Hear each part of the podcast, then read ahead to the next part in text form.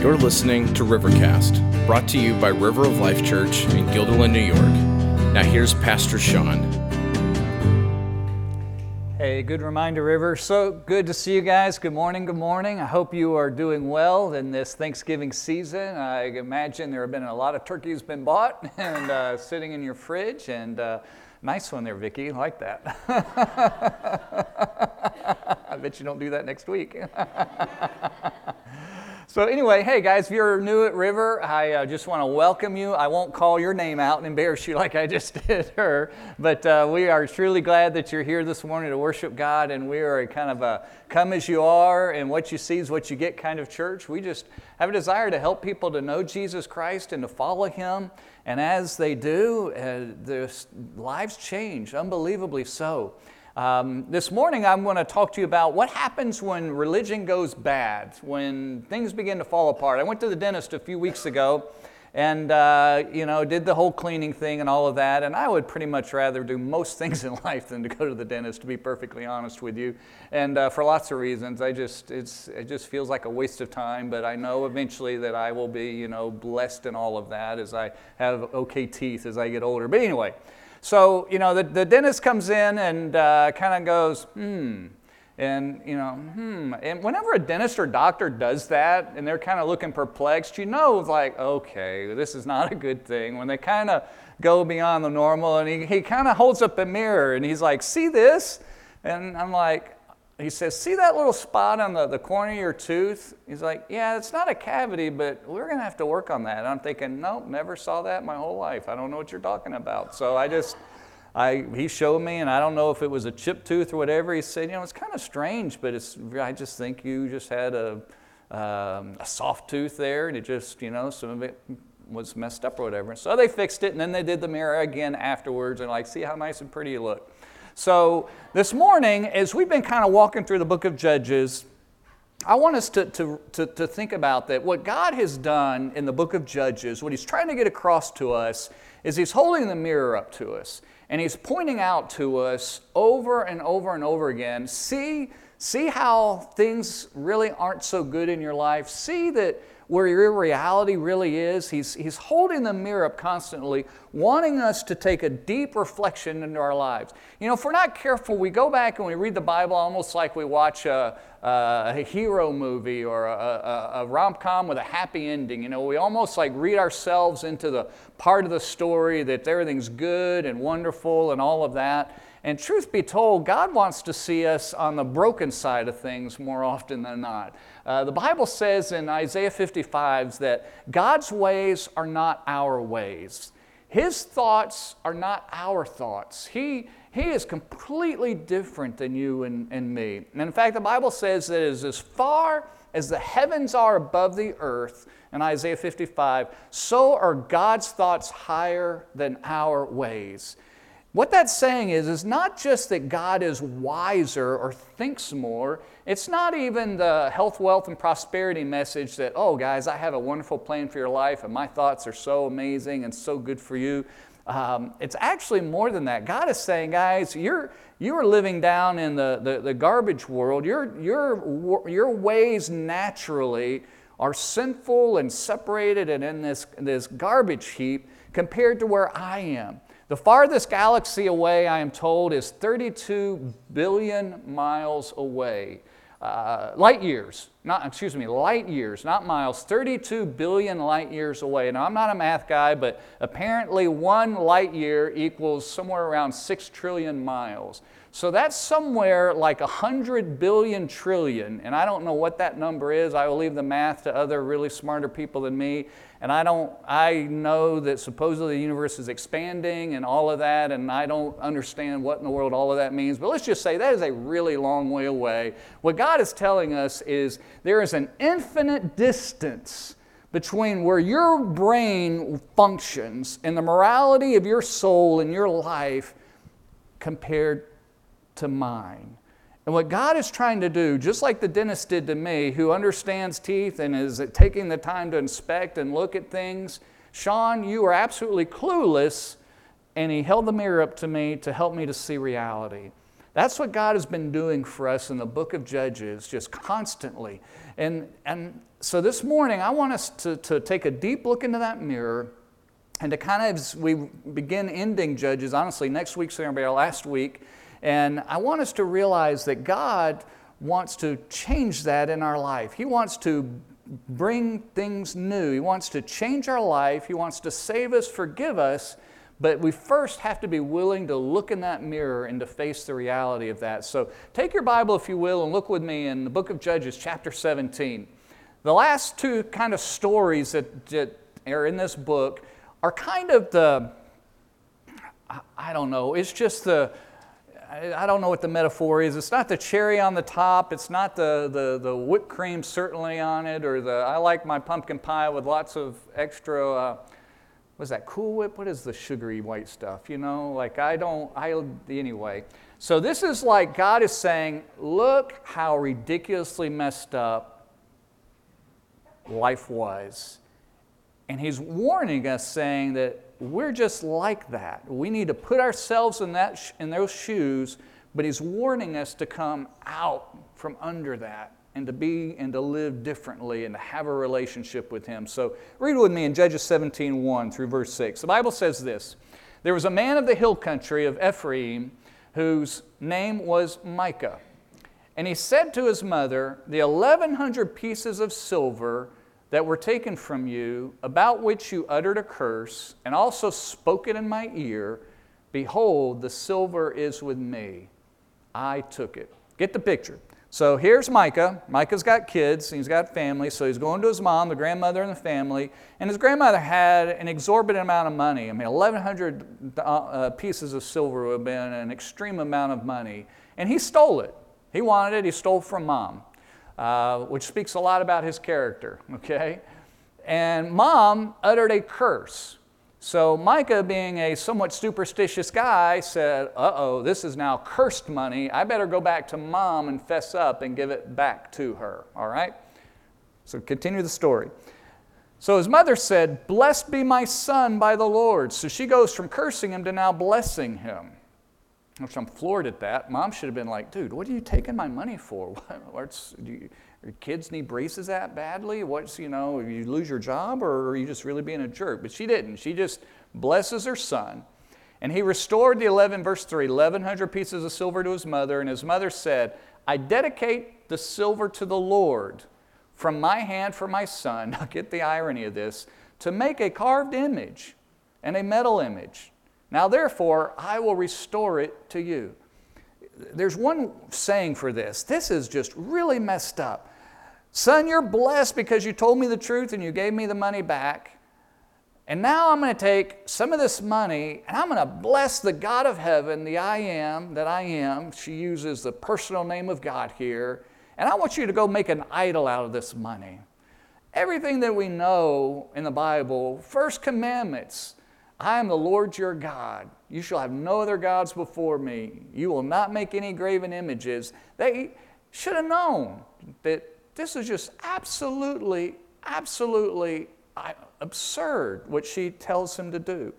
So he goes and he gives her the money in verse 4. And so when he restored the money to his mother, his mother took 200 pieces of silver, gave it to the silversmith who made it into a carved image and a metal image, and it was in the house of Micah. And the man Micah had a shrine, and he made an ephod. That was another religious thing that was used kind of in, in, in connecting with God to understand what God's will was. And, and household gods. He had made an ephod and household gods, and he ordained one of his sons who became his priest. In those days, huge verse, in those days there was no king in Israel everyone did what was right in their own eyes. What these verses are trying to tell us is things have gotten so bad that people who were supposedly thought they were worshiping God, thought that they were living purely, thought that they were honoring God, had so fallen into idolatry that they couldn't tell the difference between the two. They couldn't tell the difference between a healthy cell and a cancer cell if they were a doctor. They, if they were a, a, a banker, they couldn't tell the difference between a counterfeit bill and the real bill. They have so lost themselves in sinful idolatry that they can no longer distinguish between what God really had told them to do and what was their own imagination. And all across the board, everyone did what was right in their own eyes. What God is telling us, first thing I want us to recognize this morning, what God is telling us in Judges, and this is kind of the, the, the, the creme de la creme, the, you know, the very top of, of everything, is that you and I, left to our own devices, left to ourselves, we will always, always mess things up. We'll mess it up. God was. The, God knew the whole world was messed up. When He made Adam and Eve, He knew they were going to blow it. He made them perfect and pure and good, sinless. Gave them the ability to choose right and choose wrong. And they chose wrong, and consequently, everybody after them is plunged into choosing wrong. They messed it up. And so God, all along, He didn't have to go back and say, "Wow, I didn't, hmm, I didn't see that coming." Oh, I didn't know Adam and Eve would do that. I can't believe that. I'm so hurt and offended. He knew what was going to happen. He didn't have plan B or plan C in line. He already had it from time in eternity, time past. He already had what his plan was going to be as he created people to worship and to know him. They blew it.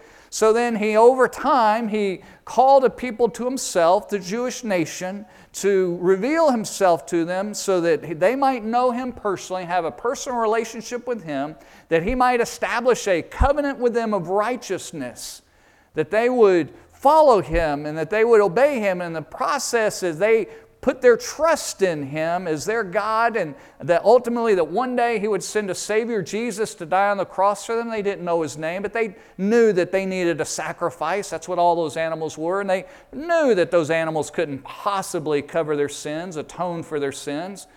So instead they were to look toward the one who would come who would be worthy the, the Messiah the Savior. And God's plan and all of that was to reveal himself to make a way of salvation so that the world could be forgiven, so that people could be restored into a relationship with him. So God got it right, if you will. He called these people out of, out of Egypt and he revealed his law to them and he revealed his holy character to them. In fact, he put his presence before them in the, the pillar of fire by day and the, the, the, the, the or by night and the, uh, the cloud by day, and they followed God. So God was there in their midst. And He gave them all that they needed to what they should do to get it right. And it's, and it's as if God stepped back after winding things up spiritually where they should be nice and tight. And then they began immediately to unwind and completely undo and mess up everything that God had done. So quickly in the book of Judges, we've seen God, seen them completely undo all the, the truth and all of the righteousness and all of the God revealing His own self to them, and they totally messed up their lives. You see, you and I, left to our own devices, we will always mess things up. Always.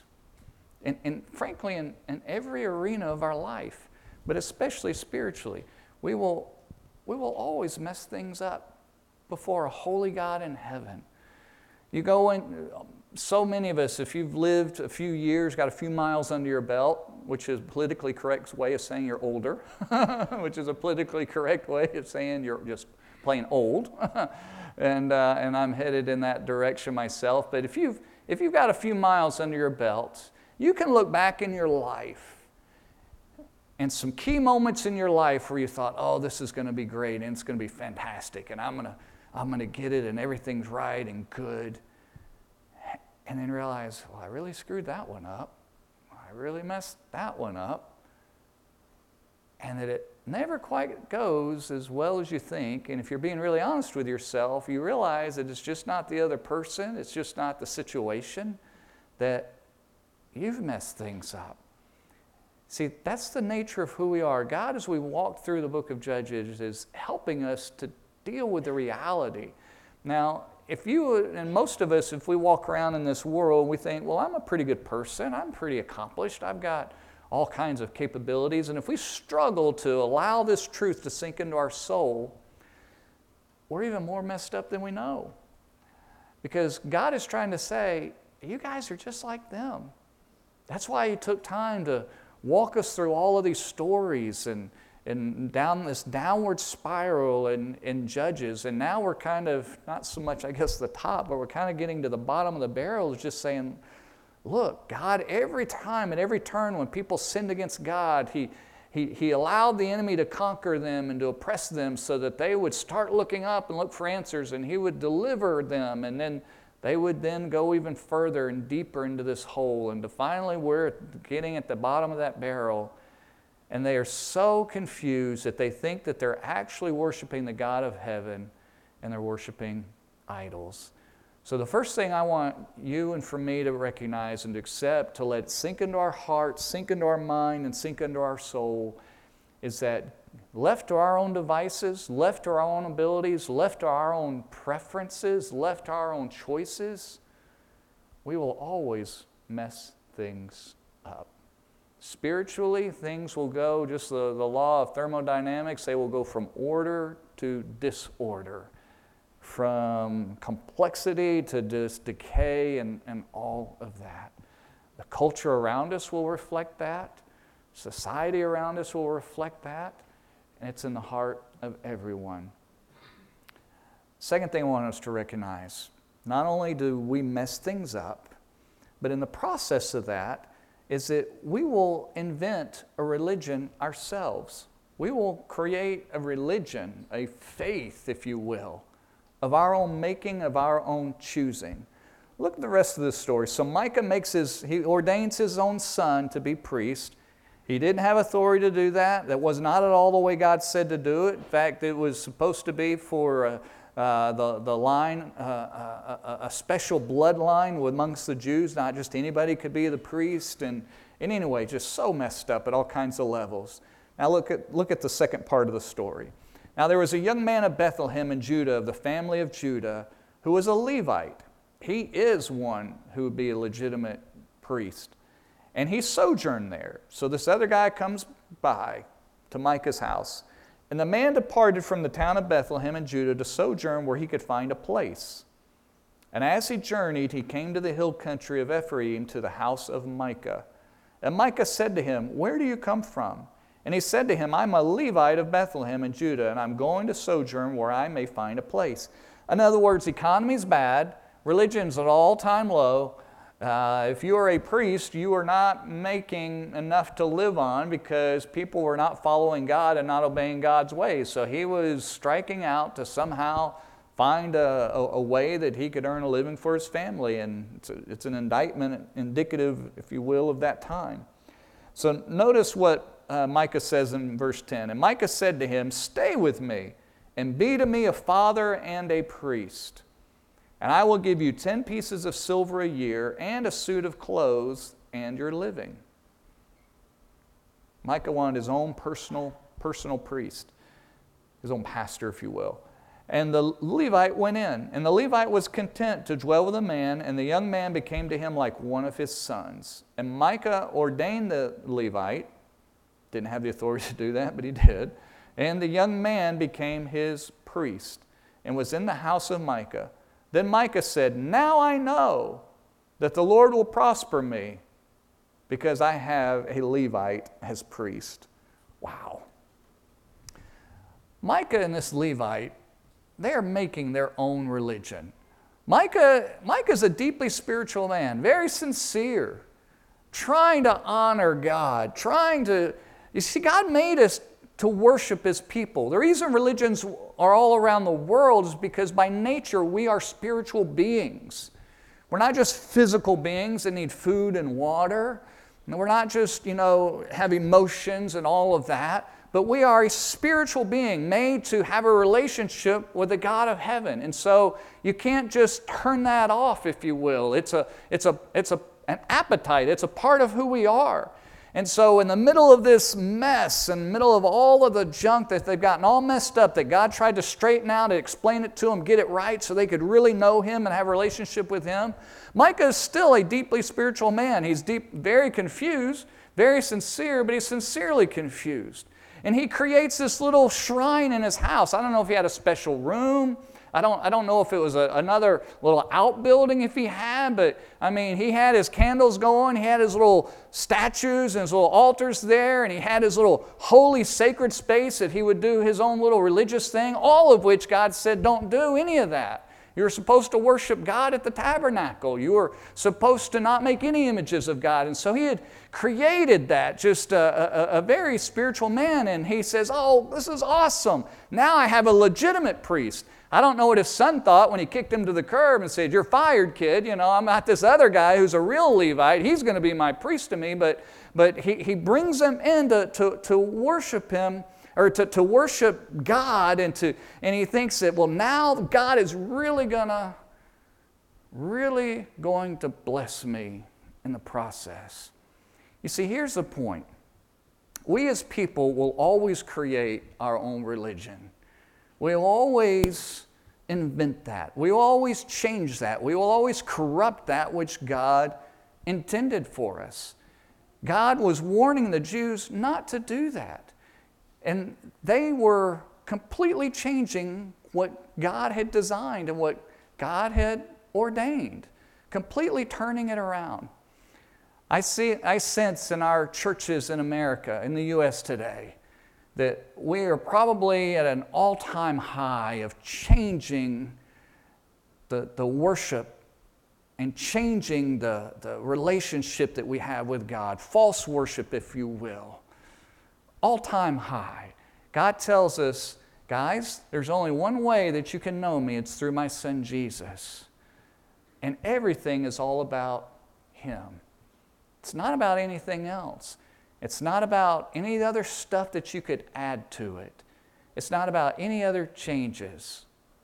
My grandmother, um, I've mentioned her a couple of times over the years, but she was brought up in a Christian home to some degree, and she uh, brought my dad up in a Christian home. But my, my grandmother uh, was a part of a, church. I won't tell you the actual name of it, but it's the third largest denomination in the country. So a lot of the churches are around here. And the church that she was brought up in didn't particularly teach a lot of the Bible or teach a lot of the truth. And then when my grandmother moved from, uh, from, Sac- from uh, San Francisco, where my dad was born, to Sacramento, uh, she left that church and she joined a, really as a cult. It's called Unity. Uh, very new agey kind of thing, uh, into crystals and thoughts and just all kinds of stuff. And, um, and, and I watched my grandmother, you know, I, I obviously, I mean, I wasn't born yet. My dad was a kid when that happened, so I wasn't around. But you know, I can look back at her life and I can say that she was a very spiritual person. When she would visit our home, she would meditate. She would go and close the door in, in the bedroom where she'd stayed, and she would, would meditate, you know, blank her mind out, and she would send these thoughts all around the world and feel all these vibrations and connections and her crystals and all of this stuff.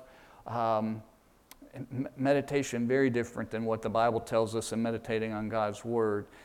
And, and what I came to realize was is that my grandmother, even though she was exposed to church, exposed to who Jesus is, and in the, it wasn't enough for her. You see, she still believed in God, still believed in Jesus. She denied that Jesus was really God the Son. She thought he was little s, Son of God, just a created being. But what happened was is in her Christian church experience, she really didn't have the real deal. She really didn't have a personal relationship with Jesus Christ. So, in trying to have something that was real, that was meaningful, she was vulnerable and wanting to be a part of something that that added more stuff to it. And so she ended up going down this spirituality trail, trying to, you know, feel good vibrations and energy around. I remember when she and uh, she took me out to uh, Sedona, Arizona. Have you guys ever been to Sedona? Anybody ever been to Sedona? A couple of you have been. Beautiful, right? I mean, just incredibly gorgeous. Nothing like it on the East Coast, just, uh, just incredible rock cliffs, outcroppings, and amazing.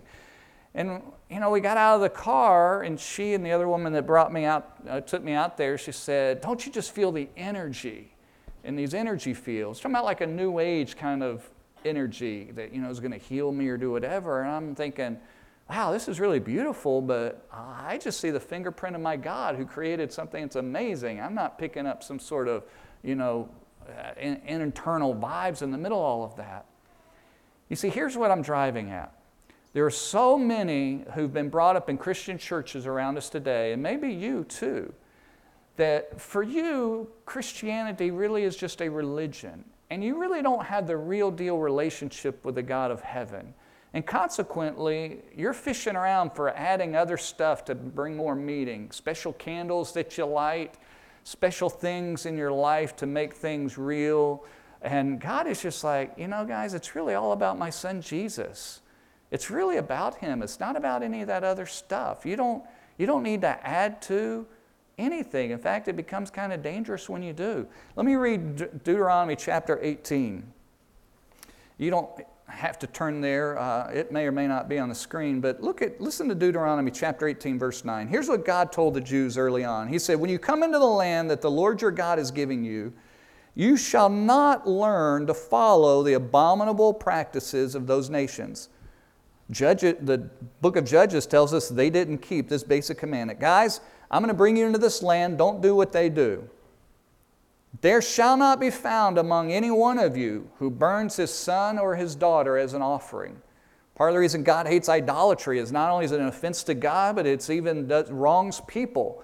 There were people who were worshiping idols that, that they thought that their God was pleased when they would literally burn their child alive on an altar in the name of, of, of their worship, of their religion. And God says, don't do that. Anyone who practices divination or tells fortunes or predicts omens, think today a psychic.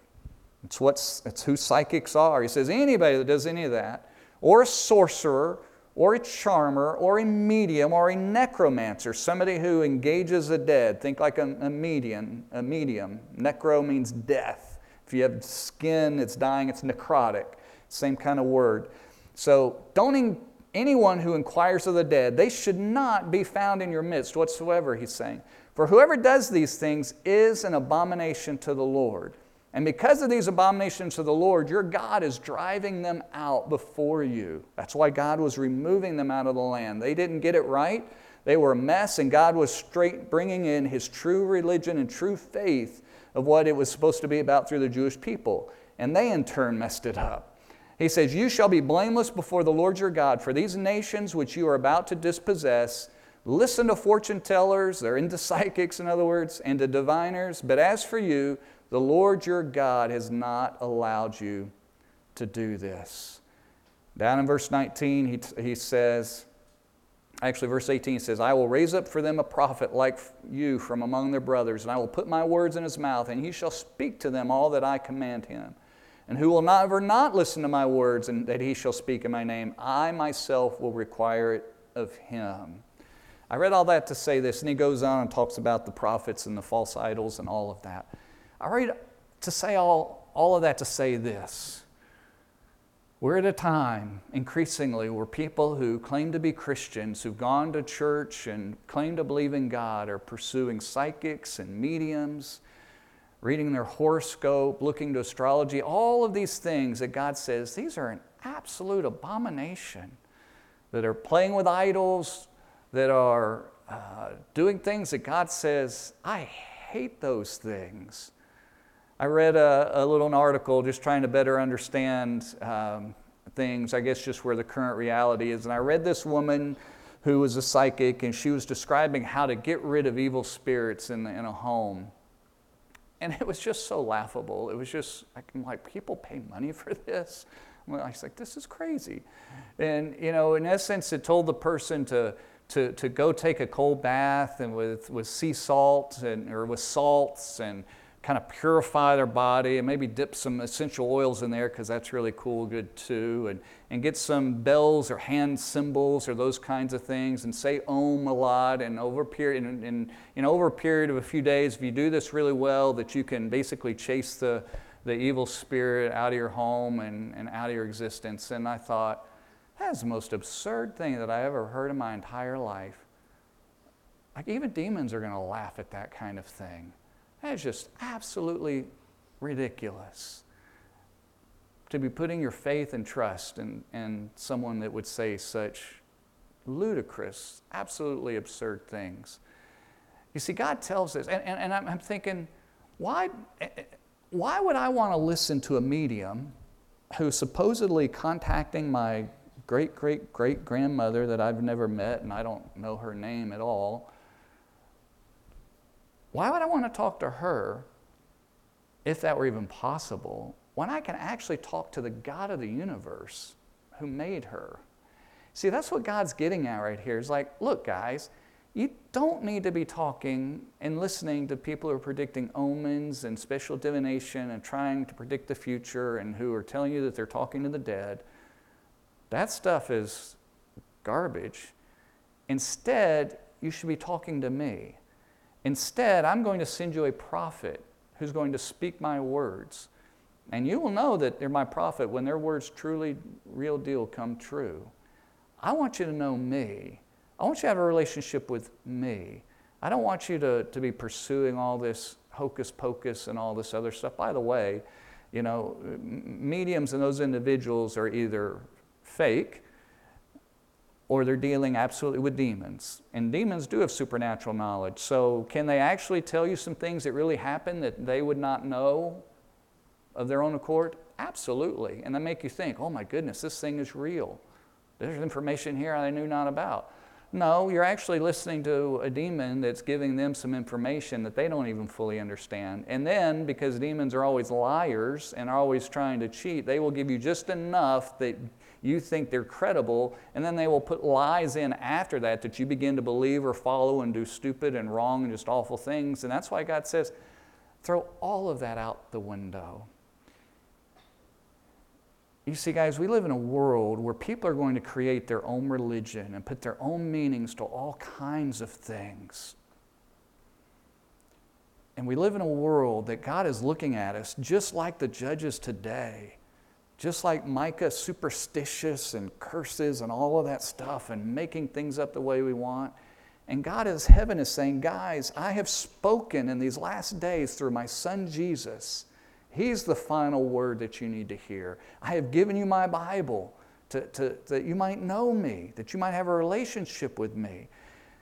And some people say, well, Sean, I've, I've done that religious thing and it hasn't done anything for me.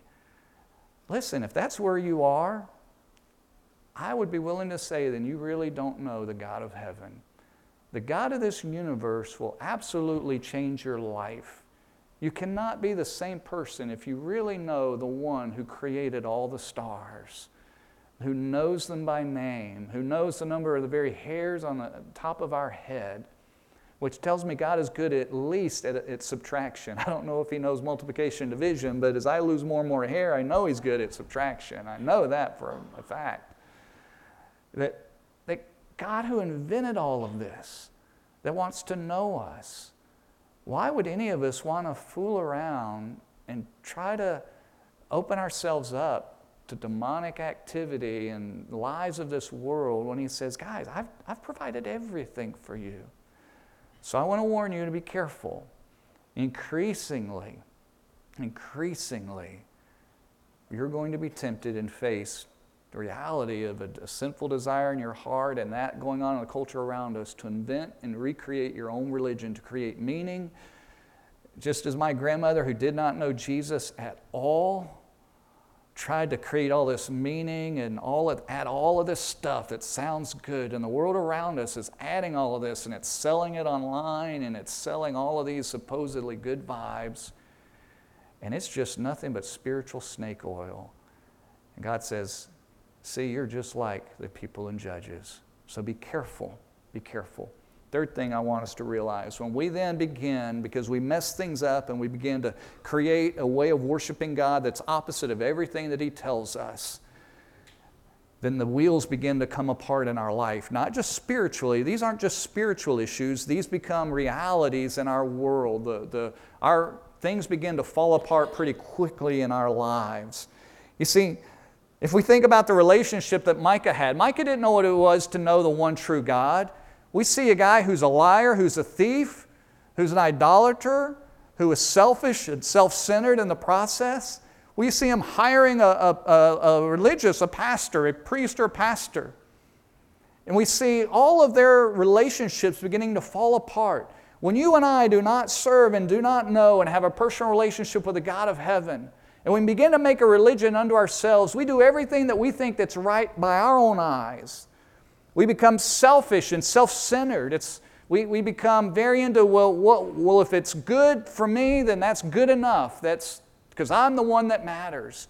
When you and I fall into that level of pragmatism of how we live spiritually, we fall into that pragmatism in every area of life. We do what we think is what's right, rather than saying, oh my goodness, there's a God in heaven who's transcendent, who's above all, to whom I am accountable to. When you and I create that religion in our own world, we sit on top and make ourselves the authority rather than on the bottom receiving that which God has given to us. When you and I are on top, we put ourselves as authority over our lives, over our spirituality, and we put ourselves on top when it comes to everything that we do relationally. See, that's why Micah was willing to go rob his mother. And frankly, the only reason he gave her the money back was because he was still worried about himself. He's like, oh no, mom made a curse. Now this thing's going to come at me. I got to get out from under this curse. So it wasn't enough money for him to endure the curse. He didn't give it back because he got his life right with God and was convicted. He was looking out for himself and he was creating life all about him his relationships began to erode. This priest, this Levite that came in, the, the rest of the story in chapter 18 is even more breathtaking. There are some guys that come from, from the tribe of Dan, the nation of Dan, if you will, or the, the people of Dan. Not our Dan, but the Dan in the Bible.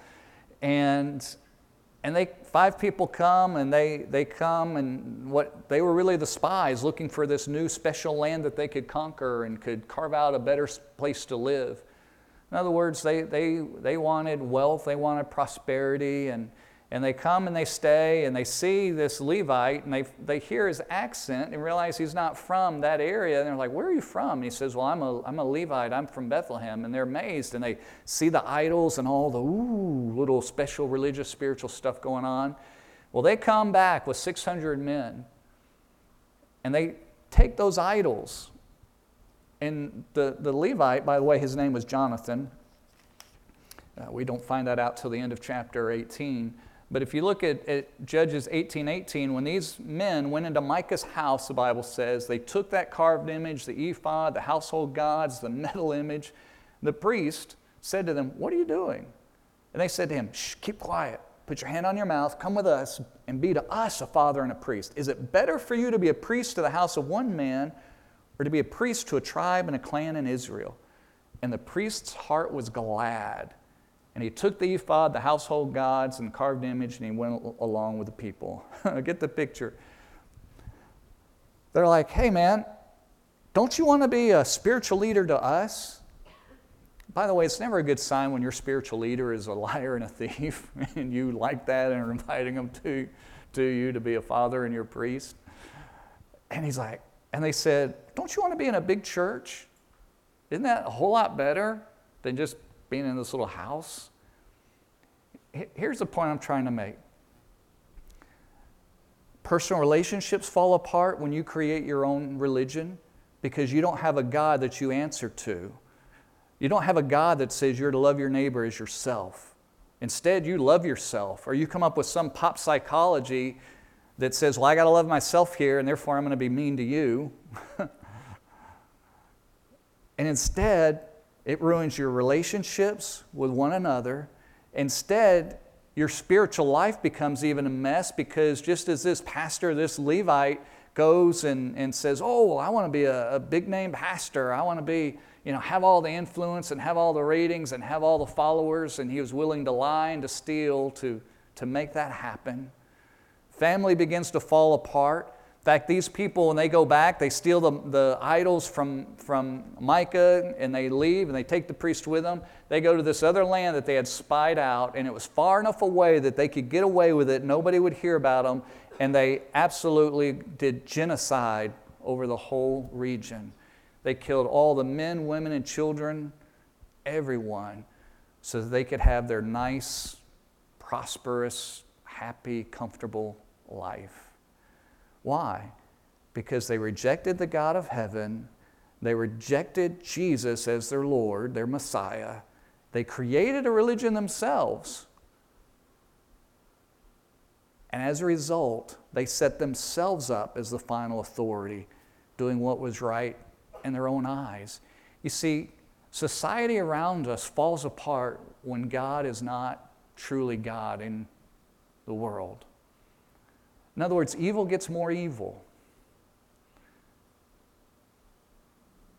Relationships, families begin to pull apart. Because this world only operates, the, the, the laws of the law of gravity, physics, of mathematics, of just of life, things that we accept scientifically. The spiritual laws of God are absolutely as inviolable or unbreakable as those laws. And when you and I don't live according to what God has created for us, and we try to make our own set of rules to how we can know Him, not only do we not know Him, not only are we full of it,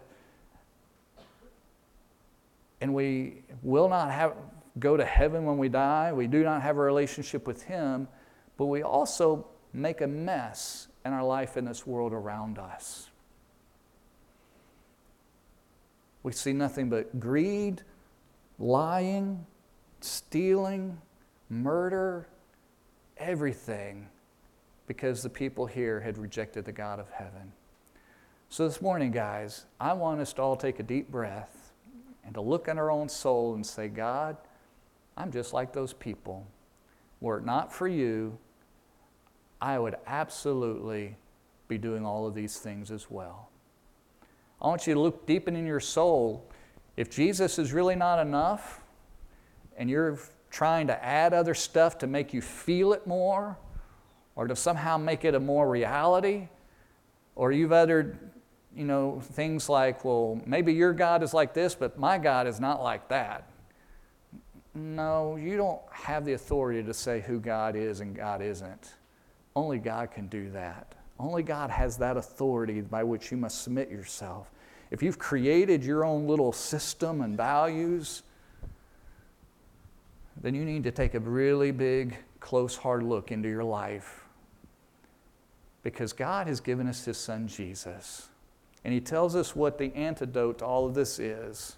And it's Isaiah 55. I'm going to read this and then I'll be done. Isaiah 55 says this as soon as I get there.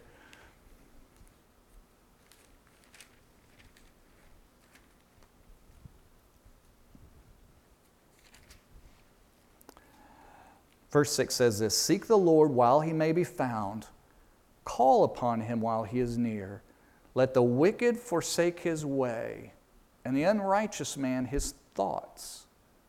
See, we're wicked not just for the things we do, it's for the things that we think. Let him return to the Lord that he might have compassion on him, and to our God, for he will abundantly pardon. For my thoughts are not your thoughts Neither are your ways my ways, declares the Lord. For as the heavens are higher than the earth, so are my ways higher than your ways, and my thoughts than your thoughts. God's antidote is very simple. He says, Forsake that thinking, forsake the religion that you've created, the faith in your own mind, all of that. Forsake your sin, and instead return to me and seek me. Look for me. See, God sent his son Jesus because he came looking for us. And when we begin to get convicted of our sin in our life, then, then we begin seeking him. Re- reality is, is he's invisibly drawing us, pulling us along. But he tells us to seek him, to turn our back on all of that other junk. That's the antidote to all of this. Because there's only one word that, that we need to know and to follow, and, and that is Jesus, who was crucified for our sins, who rose again, and we surrender our life to him. There's nothing else needed to make that real or more felt or any of that. Because the God of heaven invades our soul and he lives with us. And he touches your heart and he touches your soul, he touches your mind. And his word is so real and he changes you. And you live your life in such a way that God more and more brings you into alignment. Just like a, a orthodontist, when you take the kids to the get braces, they've got a standard that they're shooting for in their mind. And they put those bands and all the rubber bands and all the wire and all the tweaking and all of that to bring the teeth into alignment. What God is doing in our life after we surrender our life to Jesus, He says, Guys, your life on your own is a mess, but I'm going to bring you into alignment. And just like a kid with braces, those fur, it can be painful at times, it can be annoying. But God is taking His Bible, the standard of His person, who He is, His character, our black words on a white page, and He's bringing our life into alignment. So I want to challenge you this morning to allow God to bring your, your worship, to bring your life into alignment with His words. If you've created your own religion, you need to forsake that.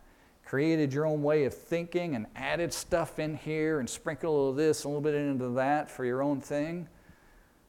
You're just trying to make yourself God and be in charge of your world.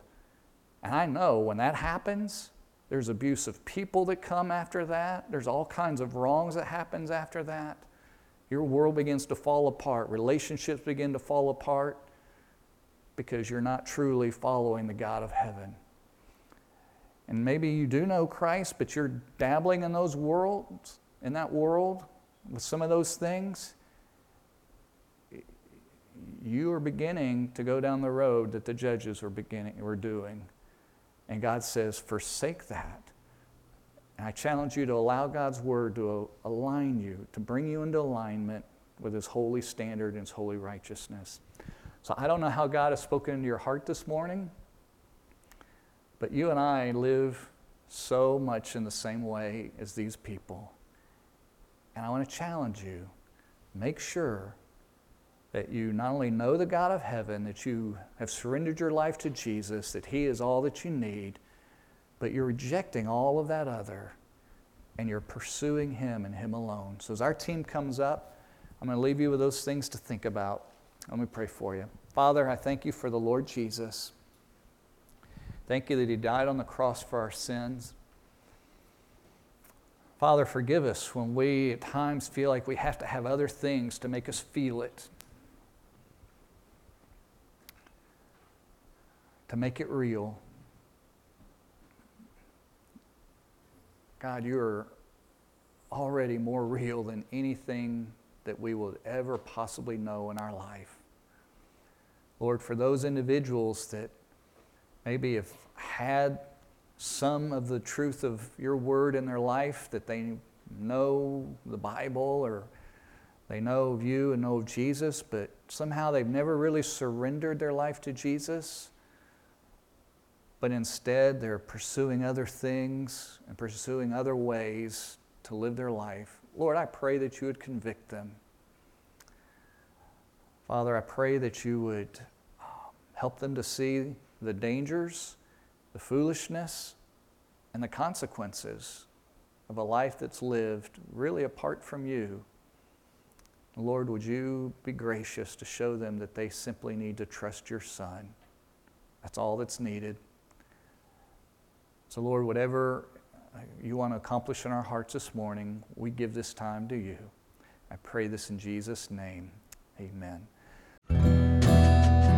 Thanks for listening to Rivercast, brought to you by River of Life Church in Guilderland, New York. Visit us on Sundays at 10 a.m. or online at riveralbany.com.